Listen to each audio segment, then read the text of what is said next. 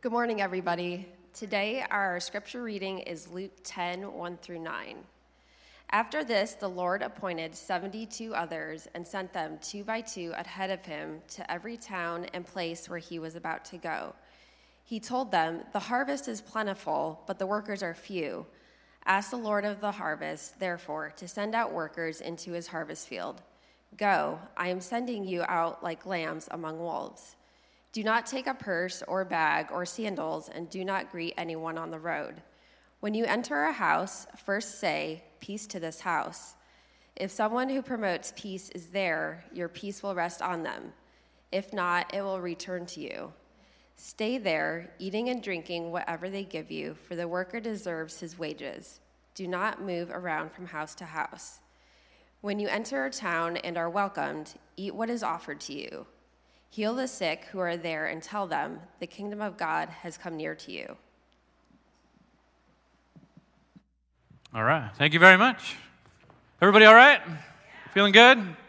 Just imagine, 15 years from now, you're going to put on an old coat, and you're going to reach in the pocket, and you're going to pull out a mask, and you're going to get a little bit of PTSD. You're like, glad that's over. And the grandkids will be like, "What's that?" And you're like, "Let me tell you a tale about the time I watched Netflix for a year and a half. And fought with everybody." Okay, good to see you guys. So yeah, totally unexpected. The CDC knew my vacation was coming up. And they're like, "Why don't we just cut the guy a break and lift the mask mandate?" So they did. And they did it 2 days before a Sunday. And so we didn't have time to gather and what do we do here? And we're just kind of letting it settle in for a couple of days here. We're going to get together as a board and talk about it. I mean, our whole commitment from the beginning to you guys has been, we're just going to follow the CDC guidelines. We're just going to do that. And because they seem to be the authority, God seemed to give them the wisdom and the understanding. So we just followed them the whole time rather than waffling on all kinds of stuff and 1,000 voices. We just followed them. And they've changed their guidelines. And so we're going to get together and talk about it and try to come in line with those as quick as we can. But we need help. There used to be this well-oiled machine that we had crafted over 15 years. It was over 100 people would show up in the morning and do all kinds of stuff. And that's all gone. So we're going to rebuild this thing from scratch and try to get it the way, the best way it should, take some of the things that we've learned before and bring that all into play. And if you can make coffee, or if you want to learn, if you can make donuts and cut them in half and put them on trays, if you can help park cars, if you can serve in the children's ministry, we need all these things. We can't even open to full capacity until we get enough children's workers back there, which is apparently, last I heard, we need maybe 10 right now. So, I think it's for every worker, we can add 5 or 6 kids, something like that. So that's a lot of kids, and there's a lot of families that want to come. So I'm putting that all out there to let you know, super stoked, party, let's get, if you're not vaccinated, get there, so we can hug, and then think about, the part you want to play, the role that you have in the community, and I'm going to be super annoying about this, and I'm going to, talk to every one of you, I'm going to poke and be hey, where are you serving, stuff like that, because we need you, we really do. So, this is our passage today, and you're well, that's not what we've been studying. You're right, it's not. Good observation. We've actually been going through the book of Acts. This is what we do. We sort of go through the books of the Bible, and we sort of pause at different things that sort of bring up subjects, and we talk about these subjects for a few weeks. And so we're in Acts 17, and in Acts 17 is Paul's huge Sermon on the Mount. Sermon on the Areopagist at Mars Hill to the people of Athens, the Epicurean and Stoic philosophers, and he says some brilliant things. However, he does some things that are confusing, and it raises a lot of questions about things like evangelism. And evangelism is kind of a buzzword. If you grew up evangelical, then you probably did evangelism, and you probably have particular thoughts about it and what it is and you have a picture in your head of what it is, okay? I kind of want to break that apart today, and I want to give you sort of a wider picture of what it is and how it can work and how God sort of intends for us to establish the kingdom and bring people in. So let's pray, and then we're going to jump into Acts 17 and Luke 10 here. Let's pray. Father, thank you for this place and these people. I ask that you would continue to be present with us. You would guide us. We know you are here now. You are working in this room. You're working in the lives of different people. bringing them to sort of step by step, little by little, to a place where you want them to be. I pray that we would follow your direction and end up at your destination, not our own. I pray that we would start to deconstruct sort of the different facets of our life and reorient them around Jesus and what you have for us. I pray that this would be one of those topics, that we would understand what it means to evangelize in a whole new way, that it would become more effective, more beautiful, more meaningful, more changing, not just for the people that we are reaching out to, but for ourselves. And so thank you for the words that you've given me this week. I pray that they would be clear, I pray that they would be spoken, I pray that they would be received, and I pray that we would all be transformed because of this. Thank you. In your name, amen. All right. Everybody still with me? Still awake? Okay, here we go. So we're in Acts 17. Paul's on Mars Hill, and Paul stands up to speak to the philosophers and the Stoics, the Epicureans, and he gets up, and he gives a gospel message and an invitation and a presentation to come forward and get saved, right? No, he doesn't do any of this. He quotes their philosophers. He engages with their thoughts. He sort of gives them some things to hold and think about and inspect for a few minutes. He doesn't preach salvation by grace through faith, which is what he normally does. He doesn't trace an atonement theory at all, sort of like through the gospel when he's talking to the people in Athens. He doesn't even mention the cross, which is really interesting. He doesn't talk about heaven, hell, law, grace, or any of that. He doesn't even try to get them to pray anything at all. What Paul is doing is wildly different, and we talked about that last week, and so if you want more detail on that, go back and listen to last week's podcast, YouTube, blah, blah, blah, all that. So the question you have, though, is like, was Paul evangelizing then? If this is what Paul was doing, was he evangelizing? I believe he was. And to understand sort of what Paul is doing, we need to understand the word evangelism. It comes from this word euangelion. Everyone, we can do this now. There's more people. Everyone say euangelion. Yes, okay. Euangelion is simply a Greek word/phrase. It means good news. That's what it means. A euangelion was a proclamation that would be made, typically in the Roman Empire. It would be made by somebody who worked for the king, the emperor, and they would travel city to city, and they would stand up in the city square, and they would say, euangelion, and they would start proclaiming sort of the message of the king. And a message, we translate this word as gospel, euangelion. And so a gospel in the ancient world was a particular thing. Sometimes we think a gospel is just specifically the Christian message about Jesus and having your sins forgiven, but it's not. A gospel was an ancient thing. A gospel was, again, this thing that would be proclaimed. And a gospel had always had a couple of ingredients. It had the proclamation that there was a new king. There was the story, sort of a quick line, one-liner about how he became king. And then there was a quick line or two about what this meant for the world. New king. Here's how they became king. Here's what this means for the world.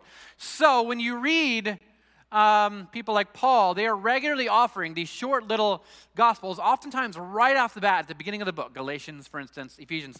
So let's look at this. Here is a gospel that I wrote. Like this is simply this would be a simple gospel proclamation in the Roman Empire if we were talking about Jesus. It would say, the crucified and risen Jesus has ascended to the throne as Lord and King. He is now ruling over all things. His rule is expanding and his kingdom will have no end. That is the gospel of Jesus. It has all the elements. And a lot of people hear that and they think, well, it doesn't tell people what to do. And it doesn't say anything about what this means for your eternal soul. It doesn't say anything about this stuff. Yes, those are all repercussions of the gospel. Those are things that come from the gospel. So because this is true, the Gentiles can come to Christ by grace through faith and not by works. Like it is a statement with all kinds of ramifications, and oftentimes people are quoting the ramifications as if they are the gospel, but they're not. An ancient gospel, this is what it is. It's a message about a new king, okay?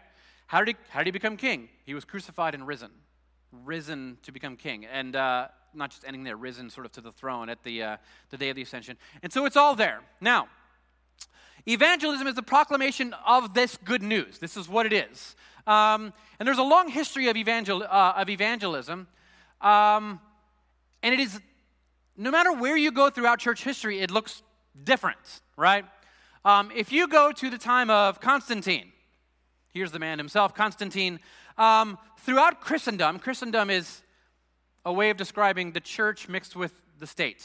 That's Christendom. Human beings have lived in Christendom for 1,700 years because of Constantine. He merged the church with the state, brought them together, and gave the church the ability to sort of declare wars and all kinds of stuff. Like the church was it was melded very deeply with this, and this is because the emperor became a Christian, if you will. That's arguable. That's why I went like this. Sorry. Sometimes I don't want to go on a subject, but I kind of want to hint at this. There's more there. Anyways, so the church is mingled with power and ruled over most nations, right? And if you were a member of the state, then you were also a member of the church. So evangelization in the ancient world, in other words, bringing people into the church, was very simple. All you had to do was baptize them. That's what it was. And so, because if you were a member of the church, you were also a member of the state. You couldn't be during the time of Luther, you couldn't be a citizen of Germany without also being a citizen of the state. If you didn't get baptized, you weren't a member of the state, in which case you're kind of an outlaw and you can be killed, and there's all kinds of things that would be ramifications of that. And so what they did was, they simply, whenever babies were born, they baptized babies, gave them back, you're a Christian now.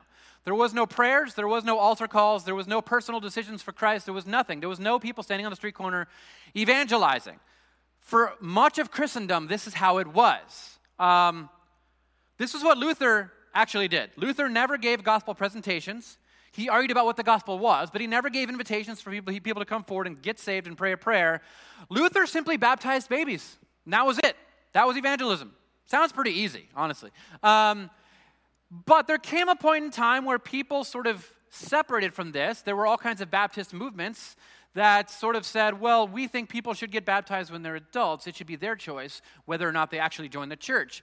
And this sort of spread, and eventually we come to this time now where the vast majority of people have not been baptized, and at some point we had to realize that, like, oh, people want to come to the church. If people want to come to the church, they need to be baptized. So how do we make people want to be baptized? And it's a whole thing where, like, now we have to come up with a strategy, and we have to sort of a pitch. We got to bring people in. Like, here's what the church can do for you. And so we've come from the place of power, of like, we've got what you want, we'll give it to you. And now we're at a place of like, we think this could really help. Please come in. Like, this is kind of like, and the church at large is kind of like, we don't necessarily know how to do this. So there's been all kinds of strategies, all kinds of things that have taken place. And when we do these things, we make a lot of assumptions with a lot of our strategies. How many of you have ever done something called open-air evangelism? I did. Yep. I did in Ybor as a teenager one time, too. Stand down there and pass out tracts and stuff like that as a teenager to grown men who were scary. I was like, yes, sir, take this. They're like, what is it? I'm like, it's not, I don't know. And just, I'm afraid. You know what I mean? Like, it's confrontational. Yeah. Not confrontational. But it is that. And so... there's all kinds of techniques that I was taught to use to try to argue people, like sort of, some of them, the best. Okay, the best was I had this stack of cards, and they were like, it was like a survey, you know, people on the streets doing surveys. And two questions into this survey, you realize I'm not doing a survey. What's your name? Where are you from? What do you do for a living? If you were to die right now, where would you go? And they're like, I'm trying to trick somebody into becoming a Christian. Like, whoops, I'm a Christian. So we make a lot of assumptions with these things. Okay, so I want to talk about some of the assumptions that come with this form of evangelism that many of us have been taught. So the assumptions are many. One of them is, are we working? Here we go. We assume that people are asking the same questions as Christians. We assume, for instance, that they have the same fears, when oftentimes they don't. The thing you're trying to save them from, they're just not interested in being saved from. Like, they don't care about it. Like, they're not interested. We assume they have the same picture of the universe, how it begins and how it will end. We just assume that they have the same thoughts of like Genesis and Revelation that we do. And we approach them like that without asking any questions at all. Another assumption that we have is that we assume that they understand our language. We assume that they understand things like sin and the concept of hell, the concept of the soul, the concept of all kinds of stuff. Like, I assumed everyone was on the same page as me when I was this 17-year-old kid walking around. Like, when I'm 17 years old and I'm asking grown men, do you know where you're going to go when you die? Like, this obviously doesn't flow out of regular conversation. This isn't like a regular conversation you have with people. The only way to get there is to sort of manipulate the conversation and to sort of, I start talking to them and I like take a hard, like I turn it towards this thing that they may not even be interested in talking about. And so you sort of have this, to have a conversation about death with somebody requires some semblance of like intimacy and closeness, doesn't it? Like, you don't just talk about death with people all the time. It requires a sense of trust that you care about them, some knowledge about each other, about how you know what you know and how I know what I know. We live in an age of lies, and people care about the truth more and more and more as these lies affect the different parts of our lives. And so we aren't just listening to everybody. Okay, let's talk about another one. Next assumption that we have is that we assume that we have something that they are searching for. Maybe you don't, though. Maybe they're happy, and it's hard for you to admit. Like, maybe they're fine. Maybe they're happy. And if that's the case, then what's your movement? What's your argument? Like, we assume that they have the same like desires and the same things that we are looking for. And so, okay, let's look at the last one here. We assume that the results are measurable. And this is a big one for me. It was always sort of like, here's the thing that we did, here's how many people showed up, and here's how many people made decisions for Christ, and this is how you measured whether or not the whole event was successful and the money spent was worth it. And it's sort of like the thing when I talked about patience a few weeks ago. When we decide to, like, spend time with people, like, when we use language like that, we're kind of treating time like a commodity, right?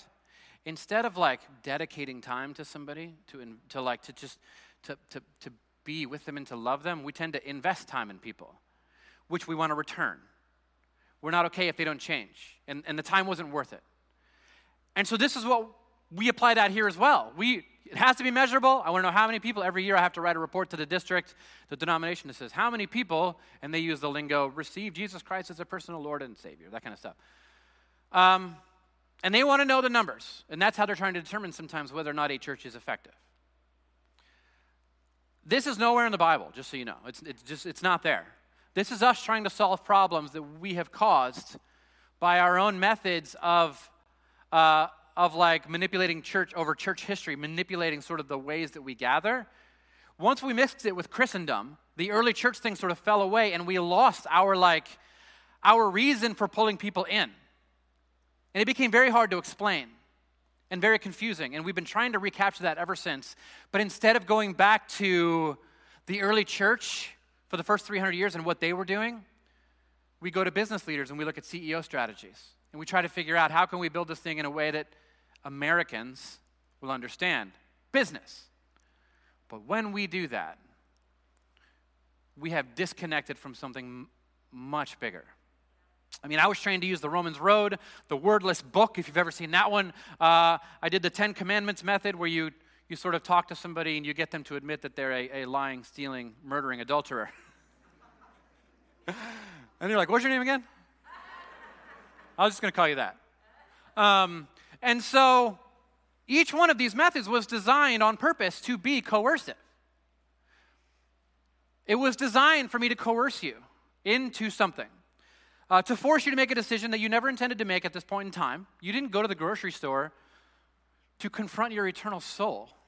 That's not, you went there for lemons. That's, and suddenly you're like lemons and a side of like, oh, eternal conscious torment. Like, I don't know.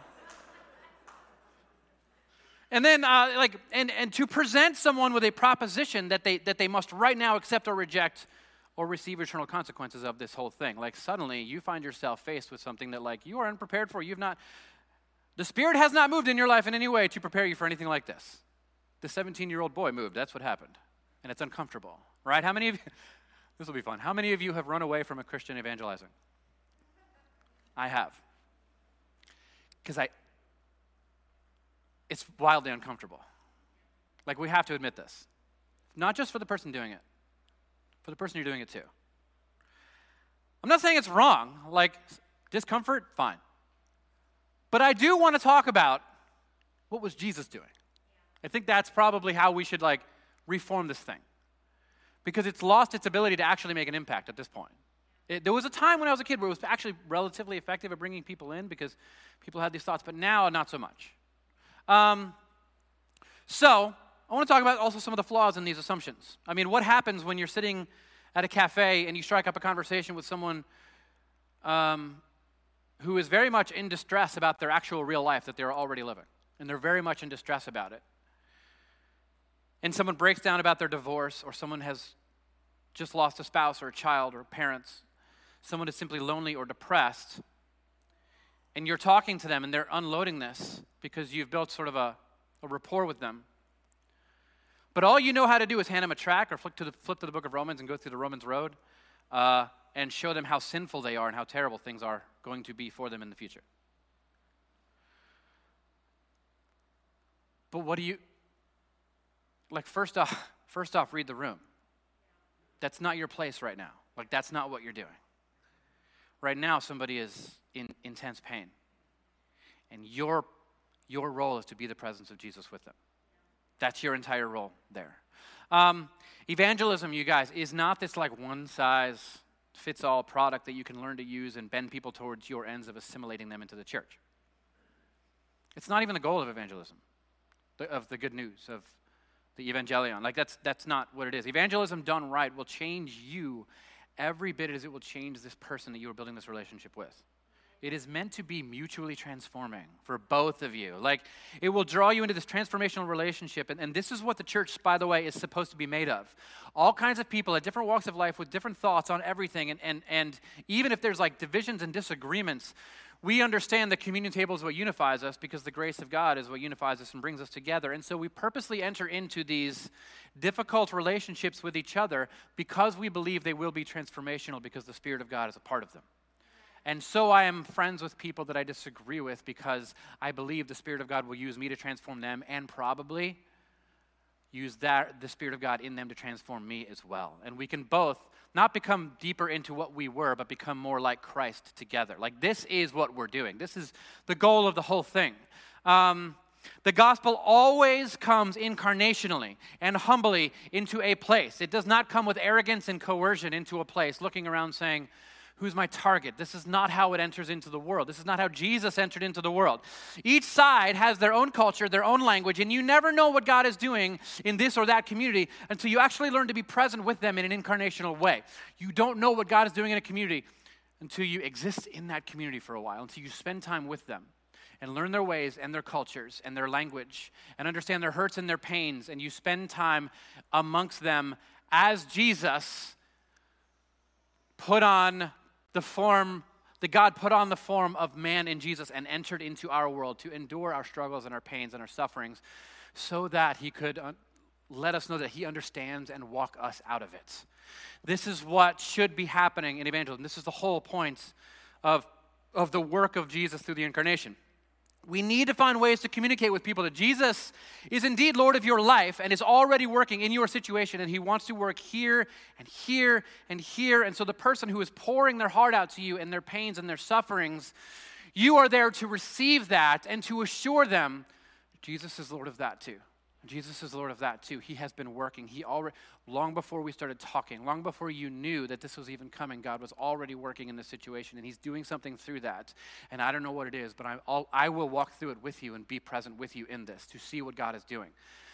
This is how Jesus did evangelism. This is how the apostles regularly did evangelism. The gospel always comes incarnationally. We need to find ways to communicate this thing, that Jesus is already Lord of your life there. But instead, we end up oftentimes offering sort of this gospel proclamation to a starving person and say, well, I know things are really bad, but after you die, they could get worse. So take this, and it'll be better when you're dead. I can't help you now. God has no answers for you now. God has nothing to say to the injustice of the world and the separateness of the world and the oppression and all the things people are suffering through at the hands of other people and powerful groups of people. God has really nothing to say to that, but here's something for later. It's no use now. Put it in your pocket and just hold on to it. We offer it to the lonely person so they don't have to be alone after they die. We offer it Instead of bringing people into this awareness that God is already at work in their lives, we sort of encourage them to separate their spiritual life as this other later thing and this personal inward thing you do early in the mornings and when you're dead.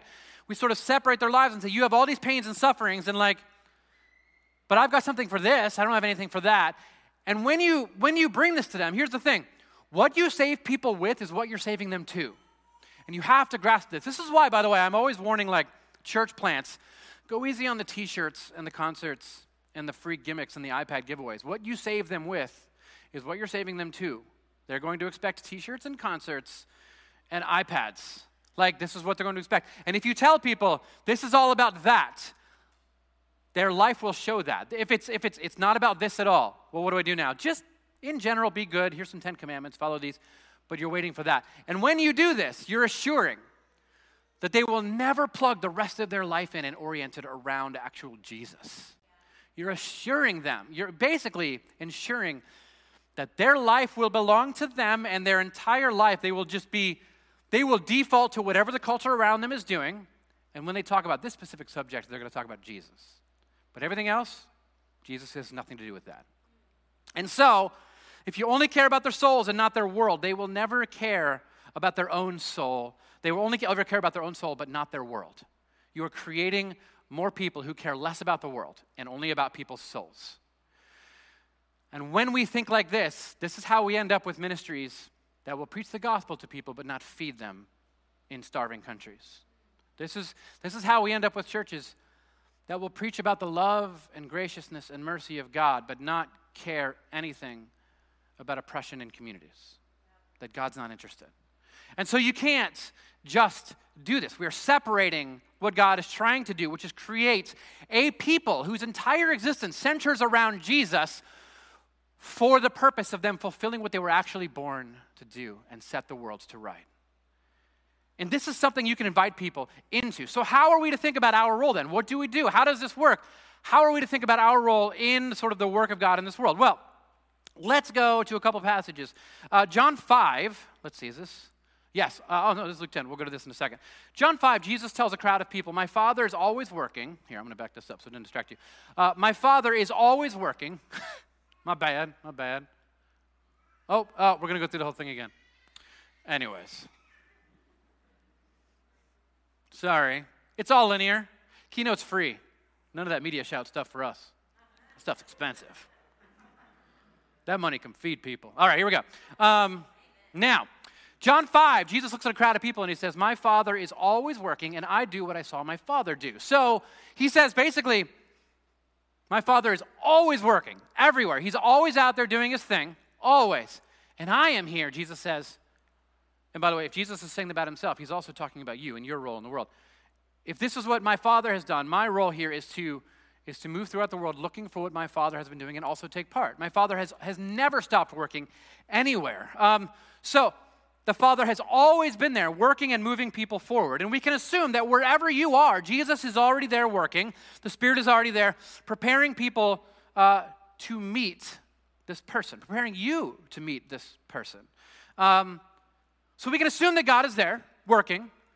And our responsibility in all this, I mean, we talked already about this a few weeks ago. We talked about the omnipresence of God. It's the big theological word, omnipresent. It just means God's everywhere. And what's God doing? He's working. He's bending people and things sort of towards goodness. This is what God is doing in the world. And he's everywhere. And the work of the Christian is to be the manifest presence of that omnipresence, that everywhereness of God. The manifest presence is what people can see. It's God in this place doing the work of God. It's the body of Christ there. So a Christian enters into a space and finds out what God is doing through prayer, relationship building, listening to the Spirit, and now begins to take part in that. This is the manifest presence of Jesus. We can assume that wherever you are, Jesus is there working. And if you want to bring people to Jesus and integrate them into the family of the church, you yourself, though, must actually have this relationship, this awareness, this daily awareness of Jesus and what Jesus is doing in the world. You yourself need to be every day constantly cultivating the presence of God in your life, listening, spending time and meditating upon the Word of God, the things of God, praying, talking to God. This isn't just going to be something that God is going to do all by himself, and that's it. God is asking if you will partner with him. You are the conduit of God's love and grace and presence into this world. God chooses to work through presence. God has always, only ever worked through presence. This is the message of the entirety of the scriptures. The Garden of Eden, God is there with them in the garden, and he's working through presence, and he's cultivating and bringing things to fruition. Eventually, he can't be there, and we've talked about this before. And then God is present with them at Sinai. God meets them there, present with them on top of the mountain. And as we move through the Bible, like, God gets closer. He's a pillar of fire and a pillar of cloud. And then he is the tabernacle in their midst, and they set up their whole entire camp around him. He's in their midst. He's present with them. And then he's the temple. And then he's Jesus himself incarnated with us, walking and listening and teaching. God is always working to get closer with his presence. And after Jesus and the ascension, resurrection and the ascension, we have the Spirit of God present with us, indwelling us. God can't get close enough to us because how God works is through presence, through being there with us. This is the whole message of the Bible. Evangelism, then, is going and being among people. It's actually not that complicated. It's nurturing yourself and your soul through the community of God, through the presence of the Spirit, through all of that, and then going and being amongst people. It's a completely different posture than these coercive methods that we tend to use. Because it is presence without objective. It is presence without coercion. It is presence without ulterior motives. It's entering into somebody's world to be the presence of Jesus in their world, to be with them, to learn, to listen, to walk in their shoes, to suffer alongside of them, to build relationships, all of that. It is presence with love. But the practice of presence is wildly different because then we are proclaiming the gospel out of listening and hearing the struggles and the pains that each person is going through. The gospel proclamation must not come out of nowhere. It comes out of actual real life and suffering and pain and injustice. That is where the gospel comes out of, and we listen and we take in what they're going through. And out of this, and this empathizing and this feeling and being present with them, the gospel arises out of it to speak into these situations. And the Spirit of God begins to take root and work. This is how I feel and believe evangelism was intended to be done. Not this one and done prayer and get out of here. None of that. It is a commitment to people. Not this thing where you get them to pray a prayer and you just never see them again and you put one on the tally and you're like, I got one. Like, no. They are yours now. They belong to you. You walk with them. You stay with them. Let's go a little farther. Like, this is literally how Jesus evangelized. At one point in Luke 10, Jesus says, the harvest is plentiful, but the laborers are few. Why is the harvest plentiful? Because the Father has been working. He's been sowing, and it's all come up, and it's ready, and God is there calling on his people to come out and be amongst the world that he is working in.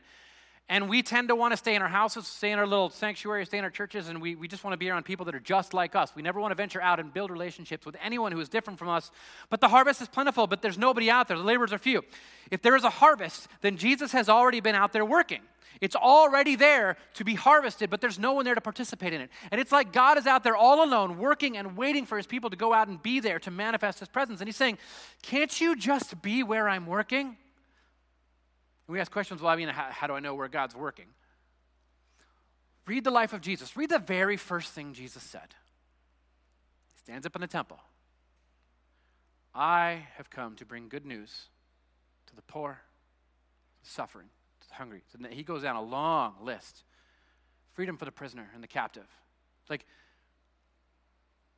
there's other passages where people ask Jesus. Jesus kind of says to him, he's like, hey, I mean, there will be many people who will stand before me and I'll say, like, I don't even know you. And it's like, how could you say I don't know you? Because I never met you, because I was the hungry person on the side of the road and you didn't come feed me. I was the naked person, you didn't clothe me. I was in prison and you never came to visit me. You never did anything for every time I was. In other words, Jesus says, that's where I am. You want to know where God is and what God is doing? Poor and oppressed peoples all around you. I know you don't want to admit that. But this is what God cares about. God is desperately caring for and working on behalf of the suffering people in our world. That is where God is. That is what God is doing. If you want to spend some time with God, that's where you got to go. That is where you got to go. God is literally asking for presence. Let's go a little farther. This is the passage we read earlier. Let's start in verse 3. This is the passage we read at the beginning. He says, "Go, I am sending you out like lambs amongst wolves. Don't take a purse or a bag or sandals. Don't greet anyone on the road. When you enter a house, first say, 'Peace to this house.' If someone who promotes peace is there, your peace will rest on them. If not, it will return to you. Stay there, eating and drinking whatever they give you, for the worker deserves his wages. Do not move around from house to house." And so there's all these very particular instructions, and we could go into details and talk about all these things, but I want to just look at a couple of them real fast. It starts off, he says, I'm sending you out like lambs amongst wolves. In other words, you are not the wolves. You're not pursuing everyone. You're not out there chasing people around, hitting them over the head with the Bible. That is not your role. You are there to be the sacrifice. They want to eat you. You have something that they want, and they don't even realize it. What you have, they want. But this is a totally different posture than I have what they want, and I'm choosing who I'm going to give it to. This is none of that. I'm sending you out as lambs among wolves. You are not the one that chooses. You don't get to choose which wolf you engage with this very day. And let's go a little farther. Don't take a purse or a bag. You are not in control. Don't take your money. Don't choose who you will greet on the road. It says don't greet people on the road. In other words, you don't get to choose who you will talk to. You don't just greet people who are like you. This was the tradition in that day. Cross along the other side of the road with people who you don't like. This is not how this works. You don't choose. God is going to do this for you. He says, don't be in a hurry. Don't move from house to house and place to place. He says, stay there. Don't move around from place to place. Be present. And he says, if they put something in front of you, eat it. You are not in control. You are there. You are the presence of God. God is in control. Let God do what God's going to do. He has already been working. You be present. You love them. You build this relationship. You listen. You pay attention. Listen to what God is doing. If your posture is, he also says, if you find, heal the sick who are there and tell them the kingdom of God has come near to you. So if something is broken, fix it. If someone is unwell, heal them. If they are in need in some way, meet that need and then explain the kingdom of God has come near you. Let them lead the conversation. Just explain. Explain why you live the way that you do. And mean it. And don't lie. Live that way. If your posture is always, I am in control, I have this salvation and I decide who to offer it to and who to speak to and when and where. If that is your posture, you aren't ready. Your posture should simply be, I am here because God is working here. He has told this to us and he needs me. I'm a human being to harvest what he has been growing. This is why I am here.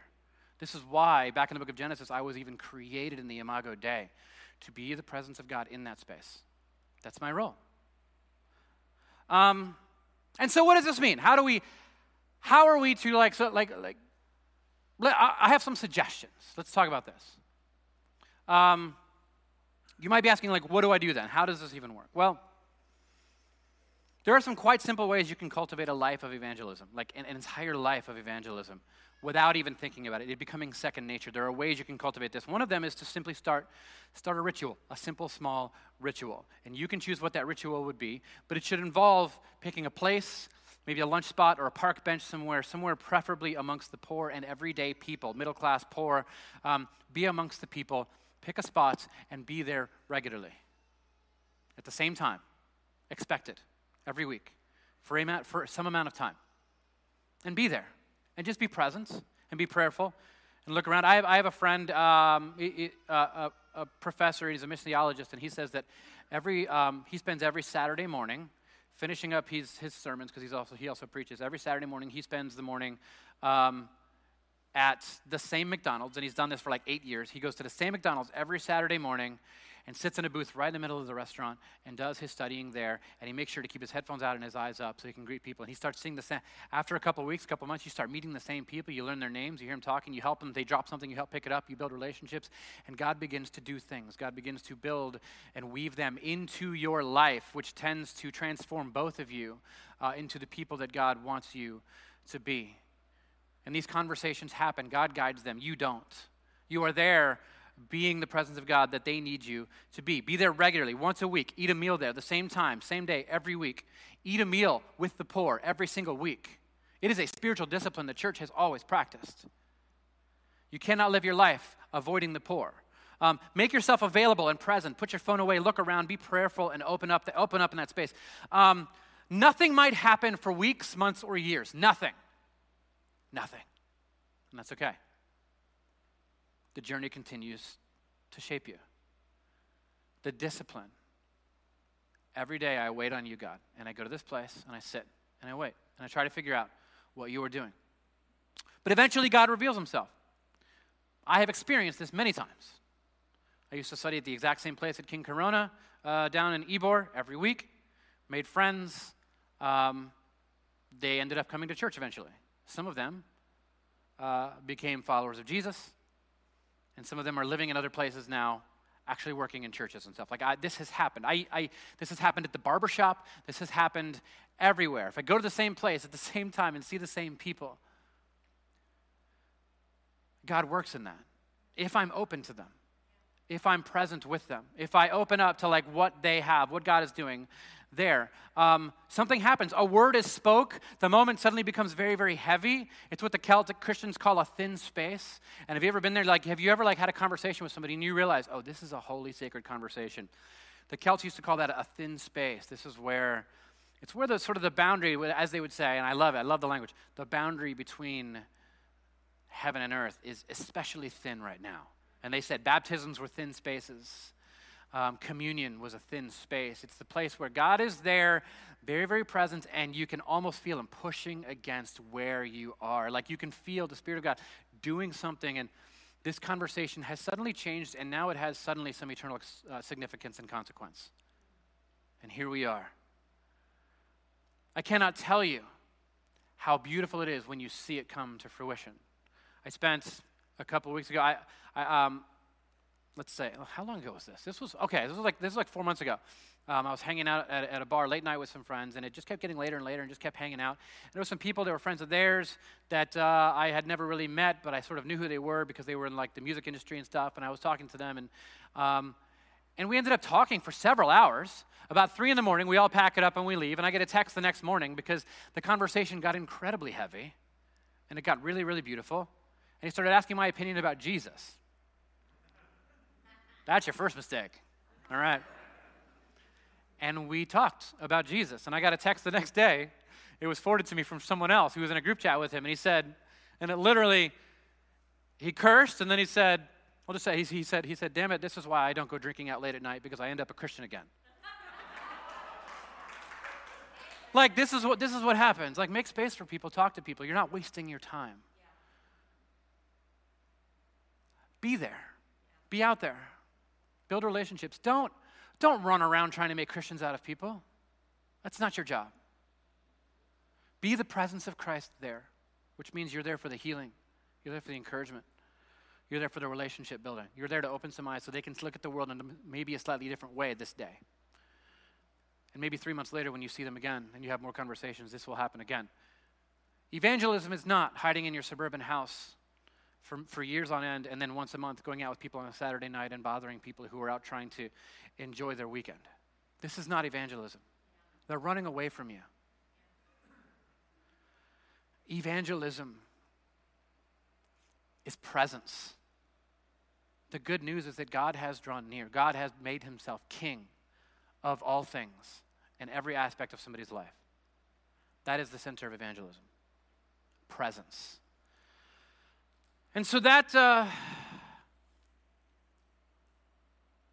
I have for you today. I wanted you to think about this in a new way. I've been having all kinds of conversations about what this looks like with my sort of old seminary cohorts and stuff.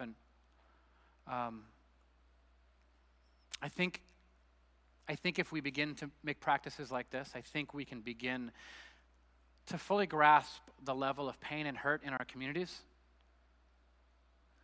and then come together as the body of Christ to help heal some of this. So why don't we make that some of our focus? Start now. Pick a place. Spend a few minutes there regularly, every week, and just pay attention. Okay? Would you guys close with me in a word of prayer? Let's stand and pray. I'll pray, and then we'll do the Lord's Prayer together, and then we'll be on our way. Father, thank you for this place and these people. I lift them all up to you. I pray that everywhere that they go, they would realize you have been there the whole time. You have been working, and the fields are ready to be harvested. These people that we are passing by, you have your arms wrapped around them. You know their name. You know what they need. I pray that you would somehow help us to become the conduit of your love to this world, to these people. Help us to be present wherever it is that you are working, no matter how uncomfortable, no matter how dangerous, no matter how mundane it all seems. Let us understand that this is how you bring salvation into our world, and this is how we bring salvation into their world as well. And let us, as we attempt to bring salvation into the world, let us find it as well in these other people. Work through them to change us as well. Thank you, Father. In your name, amen. All right, so do this with me, nice and loud. Here we go. Our Father in heaven, hallowed be thy name. Thy kingdom come, thy will be done, on earth as it is in heaven. Give us this day our daily bread, and forgive us our sins as we forgive those who sin against us. And lead us not into temptation, but deliver us from evil. For thine is the kingdom and the power and the glory forever and ever. Amen. God bless you all. Grace and peace. It's great to see you all again. Take some deep breaths and relax, and we'll be emailing people later this week. Love you all. Have the greatest Sunday of your life. Thank you.